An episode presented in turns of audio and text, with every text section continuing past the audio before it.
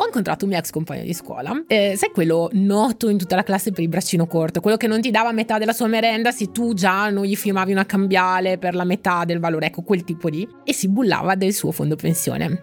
Perdona, ma noi anziani ci divertiamo con queste cose qua.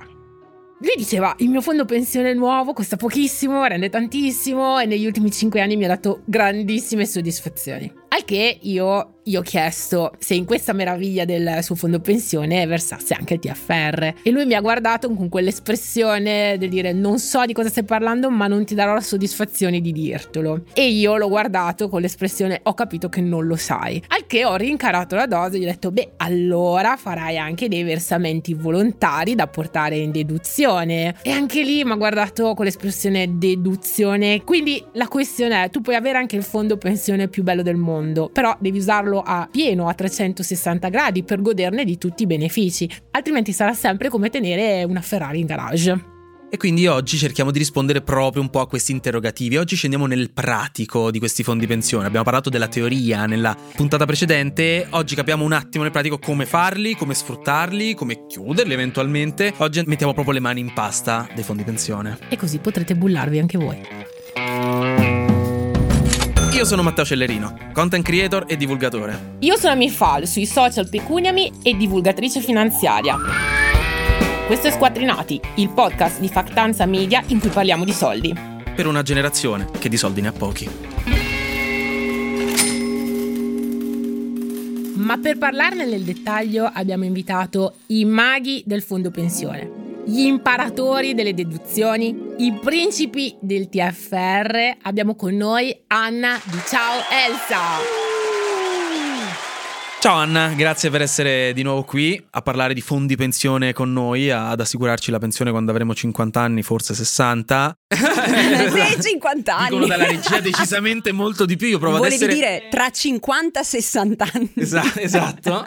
Allora, Entriamo proprio subito, oggi parliamo di cose pratiche. Quali sono i tipi di fondi pensione che esistono, tra cui si può scegliere? Vi rassereno subito, sono solo 140. E l'obiettivo è farseli tutti. Se ve li fate tutti uno per uno nell'arco della vita avete vinto la pensione. Esatto, anche perché ogni due anni lo possiamo cambiare, quindi in 280 anni ce li facciamo. Abbiamo risolto, esatto. esatto. A parte gli scherzi, è un pochino più semplice di quello che sembra, sono di tre categorie. Prima categoria, fondo chiuso o negoziale. Questo riguarda i lavoratori di una certa categoria, lavorativa o territoriale.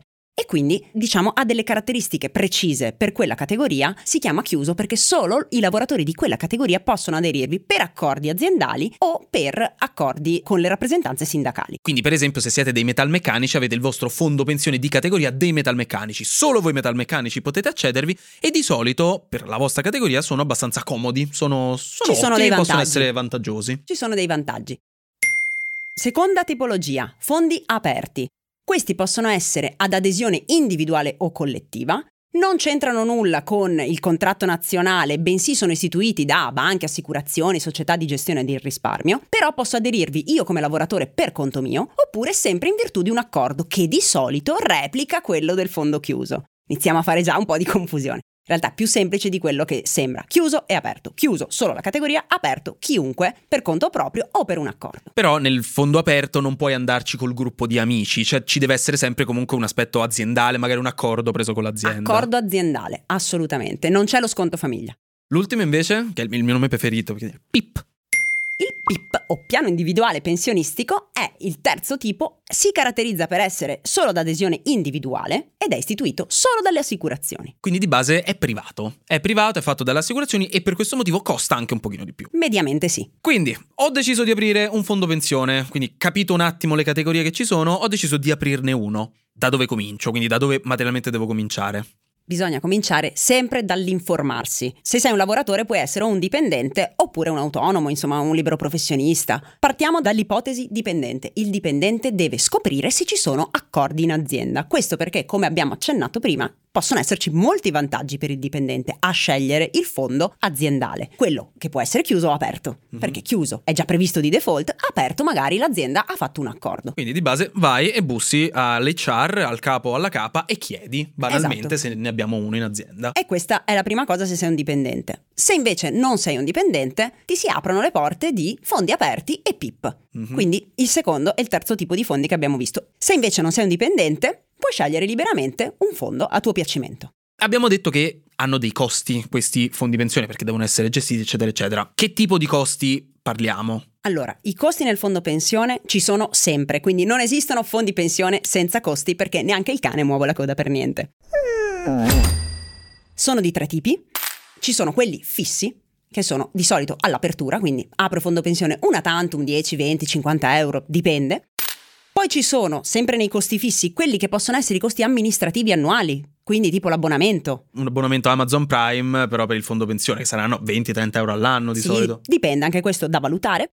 In alternativa a questo costo fisso tipo abbonamento, ci può essere un'altra voce di costo, si chiama caricamento. Che è quello della PlayStation. Esatto, sì, proprio quello. In realtà eh, il caricamento è quando entrano i soldi nel fondo pensione, ti ciucciano una percentuale. Fai finta che metti 100 euro, se ho un caricamento del 3%, 97 vengono investiti, 3 se li tieni nel fondo pensione in tasca. Pro e contro. Se ho questa cosa percentuale, finché entrano soldi mi prendono il 3%, ma se non li verso, per qualche motivo, non li avrò questi caricamenti. Mentre l'abbonamento va giù tutti gli anni. Esatto, quindi di base, se ho capito bene, se tu hai un fondo pensione dove tu ogni anno e ogni mese continui a versare il TFR o il tuo versamento normale, continuerai a perdere soldi, tra virgolette, per questi costi, mentre se io ho un fondo pensione in cui ho deciso di smettere di versare, mi conviene avere questi caricamenti come costo perché non saranno, saranno uguali a zero, perché il 3% esatto. di zero è zero, mentre se io ho un fondo pensione in cui continuo a mettere soldi, potrebbe essere meglio avere invece dei costi fissi, mentre i costi fissi su un mm, fondo pensione su cui io non verso più non ha senso perché ogni anno continuerò a, ad avere sempre la stessa quantità di soldi che se ne va via. Esatto, e poi dipende anche dalla cifra che ci metto dentro. Il terzo tipo di costi è quello che hanno tutti i fondi pensione, anche qui non scappa nessuno, si chiamano costi di gestione e significa che alla fine dell'anno su quanti soldi ci sono dentro, il fondo pensione si ciuccia una percentuale che di fatto è quella che ti fa diventare l'interesse da lordo a netto, no? Quindi se il mio fondo pensione ha fatto il 10% quest'anno, cioè io... ho guadagnato il 10% investendo quei soldi. Quindi ho messo 1000 euro, ha vinto il 10% e dovrei avere 1100 euro? No, perché quello è l'interesse lordo, la commissione facciamo finta che è l'1%, non avrò 1100 euro ma 1090 euro, quindi quei 100 euro meno 10 euro che sono l'1%. Quindi se ha avuto un rendimento lordo del 10%, il rendimento netto, quindi quanti soldi netti ha guadagnato, in realtà è del 9%, cioè quel 10% meno il costo di gestione. Attenzione, perché se per caso quell'anno fa un meno 2, e l'1% se lo prendono lo stesso. Comunque devi pagare pure se sta in perdita, mannaggia. Eh, però per capire quali costi ha il tuo mh, mm, fondo pensione che tu già hai, lo puoi vedere dall'estratto conto. Lo puoi vedere sempre dall'estratto conto e lì proprio riga per riga vedi quanti soldi ti tolgono e poi comunque ogni fondo pensione ha la sua documentazione contrattuale, quindi sia che tu ce l'abbia, sia che tu lo stia valutando, puoi accedere a un documento, si chiama scheda costi e lì sono riassunti tutte le voci di costo. Dove le trovo eventualmente questi documenti? Sempre pubblicate sul sito del fondo pensione e comunque nella tua area riservata online, se ce l'hai già, puoi consultarli. Sempre lato costi, questa è una cosa molto importante perché esiste un documento molto particolare che ti permette di comparare tra di loro i costi dei fondi pensione. Questo ovviamente è fondamentale nel momento in cui sto prendendo le informazioni per capire quale fondo pensione voglio. Questo indicatore si chiama ISC, cioè indicatore sintetico dei costi. Fondamentalmente è un indicatore che mette insieme, diciamo, i costi medi aggregati dei vari fondi pensione, quindi ti dà magari una scheda dei costi generale del tuo fondo pensione e poi compararlo con quelli del resto del mercato. Ed è una cosa quindi molto utile perché hai davanti agli occhi, guarda, questo fondo pensione mi fa costare X mi costerà X, questo mi costa Y, preferisco uno piuttosto che l'altro. E poi c'è anche un grafichetto, cioè nella, nella, documentazione contrattuale tu trovi un grafico dove con un pallino mettono il tuo fondo pensione dove si trova come ISC rispetto agli altri fondi pensione. Quindi capisci proprio anche visivamente se è più o meno costoso. E poi ho notato che questo ISC cambia nel corso del tempo, non è fisso, ci sono proprio dei grafici che ti fanno capire nel corso del tempo questo ISC come varia e risulta da questo grafico che l'ISC magari del tuo fondo pensione che hai sai, più vai avanti negli anni, più diminuisce. Perché questa cosa? Questo perché si chiama fondo pensione, quindi funziona bene se lo porto a lungo termine e tipicamente, come tutti gli investimenti, più tempo gli do, più è probabile che avrò rendimenti e quindi i rendimenti mangiano i costi, li superano e rendono i miei costi più leggeri. Attenzione però perché questo ISC non è personalizzato per la mia situazione. L'ISC è una cosa generica, è una media, diciamo, a dei dati aggregati che si basano su degli assunti. Cioè si basano sull'idea che una persona versi in questo fondo pensione 2.500 euro all'anno e che abbia un rendimento medio del 4%. Quindi se invece io nella mia situazione verso 10.000 euro all'anno oppure 100 euro al mese, già sarà un pochino diverso. Però questo serve proprio per fare una comparazione generale con tutti gli altri. Sì, è molto indicativo concretamente se andiamo a comparare fondi pensione per farsi un'idea di quanto costa uno rispetto a un altro, però attenzione perché ti faccio un esempio. Se io ho un fondo dove non verso più per n motivi perché per un periodo non sto lavorando, e lì dovrò stare comunque attento ai costi fissi. E quindi chiaramente si scardina un po' il principio dell'indicatore sintetico dei certo. costi. Quindi vabbè, a questo punto vedo qual è l'ISC più basso e scelgo quello, cioè basta, andata. Eh no, sei mica al supermercato dei fondi pensione.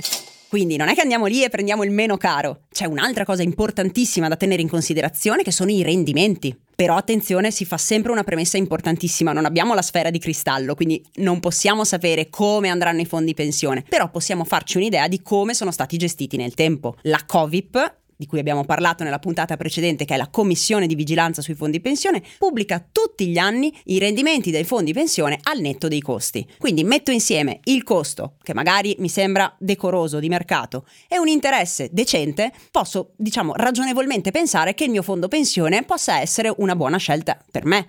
Questo è molto utile perché ti permette di capire, magari vedi che c'è un fondo pensione che ha dei costi alti, ma poi vai a vedere il rendimento ed è molto più alto della media, perché dici si fanno pagare tanto perché rendono molto, cioè guadagnano tanti soldi dai loro investimenti. E quindi questo è proprio utile per capire, come dicevamo, se io ho dei rendimenti medi negli ultimi 10 anni di X, nulla mi assicura al 100% che anche nei prossimi 10 anni sarà così. Questo è magari un andamento medio, però ti fa capire, guarda, negli ultimi 10 anni questo fondo pensione è stato gestito in questa maniera ed è stata una maniera di successo successo, quindi puoi capire quanto anche affidarti della gestione di questi fondi. E se dopo aver fatto il 5% netto all'anno per 10 anni, per due anni fa meno 20, sto esagerando, ricordiamoci sempre che ogni due anni posso trasferire i soldi.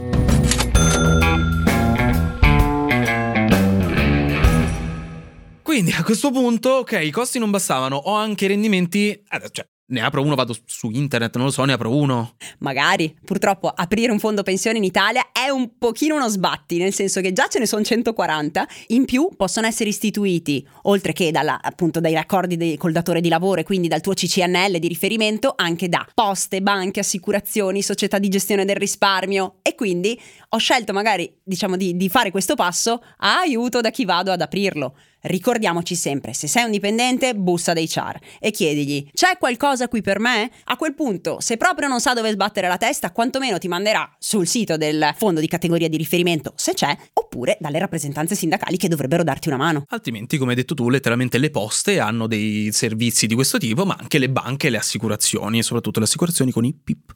I PIP. Qual è il problema di tutte le altre, diciamo, entità? Che se tu chiedi alle persone perché non lo fanno? Ricordiamoci che in Italia due su tre non hanno un fondo pensione, cioè due lavoratori su tre, nonostante i vantaggi, diciamo, oggettivi che ci sono, non lo fanno. Una volta abbiamo fatto un sondaggio su Instagram e il 60% delle persone ci ha detto perché è difficile, tecnico e noioso ha messo insieme queste, queste risposte. Certo. Io vengo anche da quel mondo, nel senso che nel mio passato eh, lavoravo per una compagnia assicurativa e quando caricavo a sistema un fondo pensione mi sembrava di essere nel 98 quando tu nascevi e io facevo la prima lezione di informatica a scuola con MS-DOS. Però da questo punto di vista la legge in realtà ci tutela perché un aspetto fondamentale è che la legge prevede che tu sia completamente informato o informata dei rischi, della, delle caratteristiche di questo fondo, cioè ti deve essere spiegato tutto quanto, non è che decidi ok, uh, faccio questo fondo, mi piace, boom, dico a qualcuno, un consulente, dai su fammelo tu, io non ci voglio neanche guardare, devi essere a conoscenza di quello verso cui stai andando incontro. Esatto, quindi chi ti assiste nella sottoscrizione di un fondo pensione ha un ruolo determinante, deve controllare che l'investimento investimento che stai facendo sia compatibile con i tuoi obiettivi finanziari, con la tua conoscenza finanziaria ed esperienza finanziaria. Perché se non sai nulla, ovviamente può essere molto rischioso buttarsi no? in, un'impresa, comunque un prodotto finanziario, bisogna essere consapevoli nel senso. Esatto, e deve essere compatibile con la tua propensione al rischio e le tue esigenze di liquidità di breve, medio e lungo termine. Mm. Quindi ci sono tutte queste, eh, diciamo, mh, verifiche che devono essere fatte prima. E se per caso fallisci a uno di questi quiz sulle tue, eh, diciamo, sul tuo set di conoscenze per il fondo pensione. Non te lo danno il fondo pensione, niente fondo pensione per te. te lo devono spiegare e tu devi poi dichiarare che l'hai capito e ti va bene. Ok, a questo punto c'è anche un altro piccolo dettaglio, perché noi abbiamo detto che nel fondo pensione tendenzialmente ci va il TFR, però molti di voi che magari lavorano si ricordano che a inizio del lavoro hanno firmato un foglio di destinazione del TFR, dove molto probabilmente, io ho fatto così, ho detto papà che devo fare, che devo firmare, hai detto fai, lascia il TFR in azienda e non ti preoccupare. Quindi in realtà l'azienda ha il mio TFR, e lo sappiamo, insomma ogni anno rimane in azienda. Cosa devo fare a questo punto per spostare il TFR nel fondo pensione? Ci va in automatico? No, è una scelta che fai, quindi la dichiari al fondo pensione, tu devi dire al fondo pensione voglio che entri il mio TFR e a quel punto, una volta che hai confermato al fondo pensione, devi prendere quel famoso modulo che ti ha fatto mal di pancia la prima volta che l'hai visto compilarlo mettendo il nome del fondo pensione e consegnarlo in azienda. Da quel momento in poi l'azienda dovrà versare il tuo TFR nel fondo pensione. Quindi questo è diciamo proprio il passo definitivo per riuscire a cominciare a mettere un po' di soldi in questo fondo pensione. Detto questo, una cosa che spaventa anche molte persone è proprio come dicevamo il fatto che questi soldi non sono flessibilissimi, cioè i soldi nel fondo pensione devono rimanere lì per un po', sono dedicati al fondo pensione. Questa cosa causa molte ansie a molte persone. Come si può un po' gestire questo, quest'idea di lasciare questi soldi lì un po' immobili? Allora, due cose. La prima è che è un po' come il ragù della nonna. Più a lungo lo lasci, più verrà buono. Allo stesso tempo, come hai detto correttamente, sono soldi delicati, perché sono soldi per il nostro futuro, per il me stesso del futuro. E quindi penso sia determinante, oltre ad avere consapevolezza di tutte le regole, i pro, i contro, i costi, i rendimenti, essere accompagnati da qualcuno che ti renda sereno che qualunque cosa succederà di qui a 40-50 anni, perché se facciamo la scelta da giovani, questo è l'orizzonte temporale che abbiamo, sono sereno che ho qualcuno che mi sa dare le informazioni che mi metteranno nelle condizioni di fare una scelta giusta per me. Per questo appunto uno dei consigli che possiamo dare è comunque quello di affidarsi a qualcuno di esperto che ne capisce, insomma qualche consulente finanziario, in questo caso e ti posso aiutare che è un po' la cosa che abbiamo detto anche nel caso della partita IVA, cioè bello, è importante sapere tutto, però è sempre meglio affidarsi ad un commercialista che no, azzecca garbugli, che sa tutti gli aspetti tecnici, soprattutto legali, perché sennò ci si va ad ingarbugliare abbastanza. E anche che si informa sulle novità, perché poi di riforme dal 2007, quando è entrata in vigore la normativa nel fondo pensione, il fatto che si possa chiudere per la perdita del lavoro è in vigore dal 2018. E quindi non è che uno si sveglia la mattina e legge la gazzetta ufficiale certo. e le certo. novità sui fondi pensione. Chi c'ha te, cioè palle, nel senso... E a questo punto arriviamo un po' alla fine, diciamo anche un po' il ciclo di vita. Se non mi piace più il mio fondo pensione, che caspita devo fare? Se non ti piace più, sei tutelato. Primo, in qualunque momento tu puoi smettere di versare in quello che hai e aprirne un altro. Quindi il tuo TFR e i tuoi soldi di tasca tua che ci stai destinando, puoi dire no, tu non mi piaci più, io da domani ne apro un altro e metto i soldi di là. Seconda cosa importantissima, ogni due anni puoi anche trasferire un fondo pensione a un altro. Quindi queste opzioni ti mettono nelle condizioni di poterti trovare anche con più fondi pensione. In alcuni casi è pure conveniente. Materialmente, per portare avanti questo passaggio, a chi mi devo rivolgere? Qui dovrai sempre rivolgerti, se apri un nuovo fondo pensione, al nuovo fondo pensione, eh, nel senso agli strumenti che ti mette a disposizione a livello di documenti e consulente che ti assiste, e il nuovo fondo pensione ti indicherà che comunicazioni mandare al primo per la tua scelta. Per spostare i miei soldi. Per spostare, sì, di solito si manda una raccomandata. Invece proprio per bloccare i miei pagamenti al fondo pensione che ho adesso? Sei libero. Quindi i soldi di tasca tua, tu puoi bloccarli in ogni momento. La normativa ci tutela in questo perché può succedere qualunque cosa, il versamento è libero e volontario. E smetti di pagare, nel senso, non no c'è penali, nulla, non no c'è nulla penali. di più facile che smettere di dare soldi a qualcuno. Stacca il read. Quindi effettivamente c'è la possibilità di avere due, anche 3, 4, 5 per avere due fondi pensioni insieme, ma potrebbe anche essere utile e comodo. Ci sono dei vantaggi in teoria ad avere due fondi pensione, vero? In alcuni casi sì. Pensa a, allo scenario peggiore, scenario di stress, emergenza, ho bisogno di liquidità. Se ho due fondi pensione potrei anche decidere, perché magari sono senza lavoro, di chiuderne uno anziché tutti e due. Così mi porta a casa un po' di soldini, tassati, non è il massimo, però mi tengo aperta la mia prima posizione. Questo è il primo caso. Quindi, perdonami, cioè per capire bene, nel senso, mi prendo una parte di soldi, almeno una somma per pagare, no, che ne so, i, i calcoli renali del cane, l'altra almeno mi rimane sempre lì un deposito di soldi, un fondo pensione che continua a maturare nel corso del tempo. Con una data, che è importantissima perché la tassazione finale è più bassa in funzione di quanto tempo sono stato nel fondo pensione. Quindi ecco, chi- avere due fondi pensione da questo punto di vista è meglio perché avere due fondi pensione aperti tre anni fa è meglio che chiuderne uno adesso e rifarne subito un altro Bravissimo. adesso perché avrò una, una tassazione Perdi che... tre anni. Esatto. Perdi tre anni di vantaggio. L'altro vantaggio di avere due fondi pensione? Qui devo fare un esempio pratico. Se oggi un pensionato dentro al fondo pensione ha 100.000 euro, bussa al fondo pensione, dice sono in pensione, voglio i miei soldi. Cosa fa il fondo pensione? E dice Mario, vuoi 100.000 euro di bonifico o vuoi che questi 100.000 euro te li trasformi in un assegno pensionistico? Oppure vuoi un po' e un po'? E Mario sceglie. E quindi fino a 100.000 euro tu puoi scegliere cosa fare dei tuoi soldi. Quindi se farteli dare tutti immediatamente insieme o farla diventare proprio una pensione che ogni mese ti danno X soldi. Esatto. Se invece oggi, quindi nel 2024, Mario va con più di 100.000 euro, perché oggi la soglia più o meno è questa, ok? Adesso sto veramente semplificando.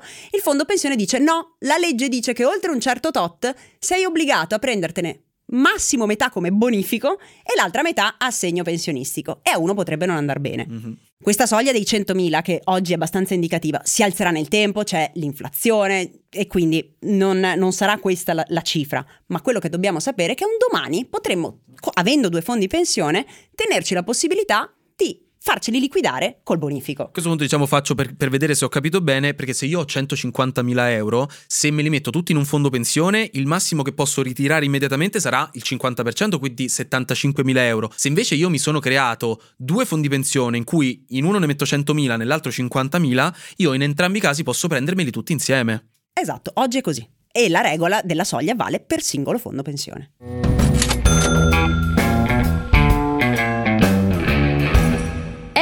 Momento di rispettare la promessa che abbiamo fatto nella puntata precedente e parliamo della rubrica soldi gratis.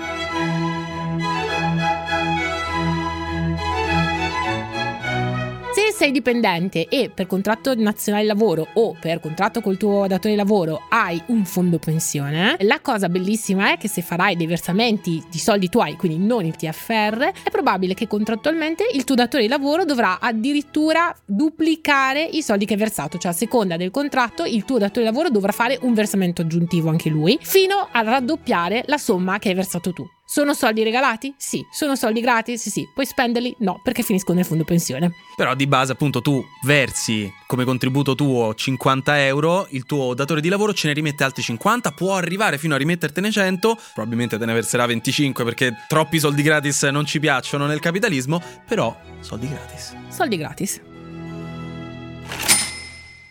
Ok, ultima cosa che ti chiedo, se sono uno studente, un ricercatore, un casalingo, una casalinga, quindi diciamo non ho un mio introito personale fisso, posso comunque farmi un fondo pensione o farmelo fare da qualcuno? Come funziona? Puoi farlo se hai l'obiettivo di risparmiare per la pensione, lo dirò anche questo allo sfinimento. Chi usufruirà dei vantaggi fiscali è il familiare che ti ha a carico. Quindi se un diciottenne ha un genitore che gli versa 2.000 euro all'anno nel fondo pensione, quei 2.000 euro all'anno conservano i loro vantaggi fiscali, ma se li porta in deduzione il genitore, non il figlio, ovviamente finché il figlio non ha un reddito.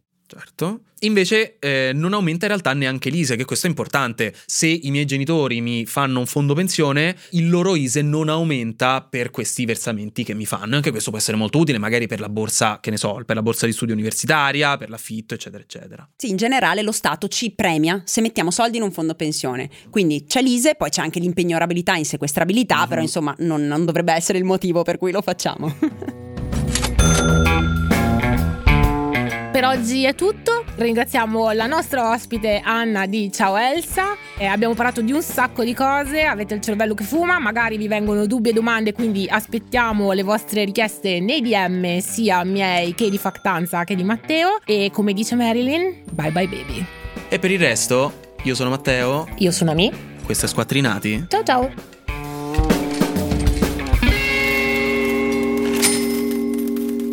Le informazioni fornite in questo podcast sono sullo scopo informativo e non costituiscono un consiglio finanziario personalizzato. Si prega di prendere contatto con un professionista qualificato per affrontare specificatamente le vostre esigenze finanziarie e fiscali.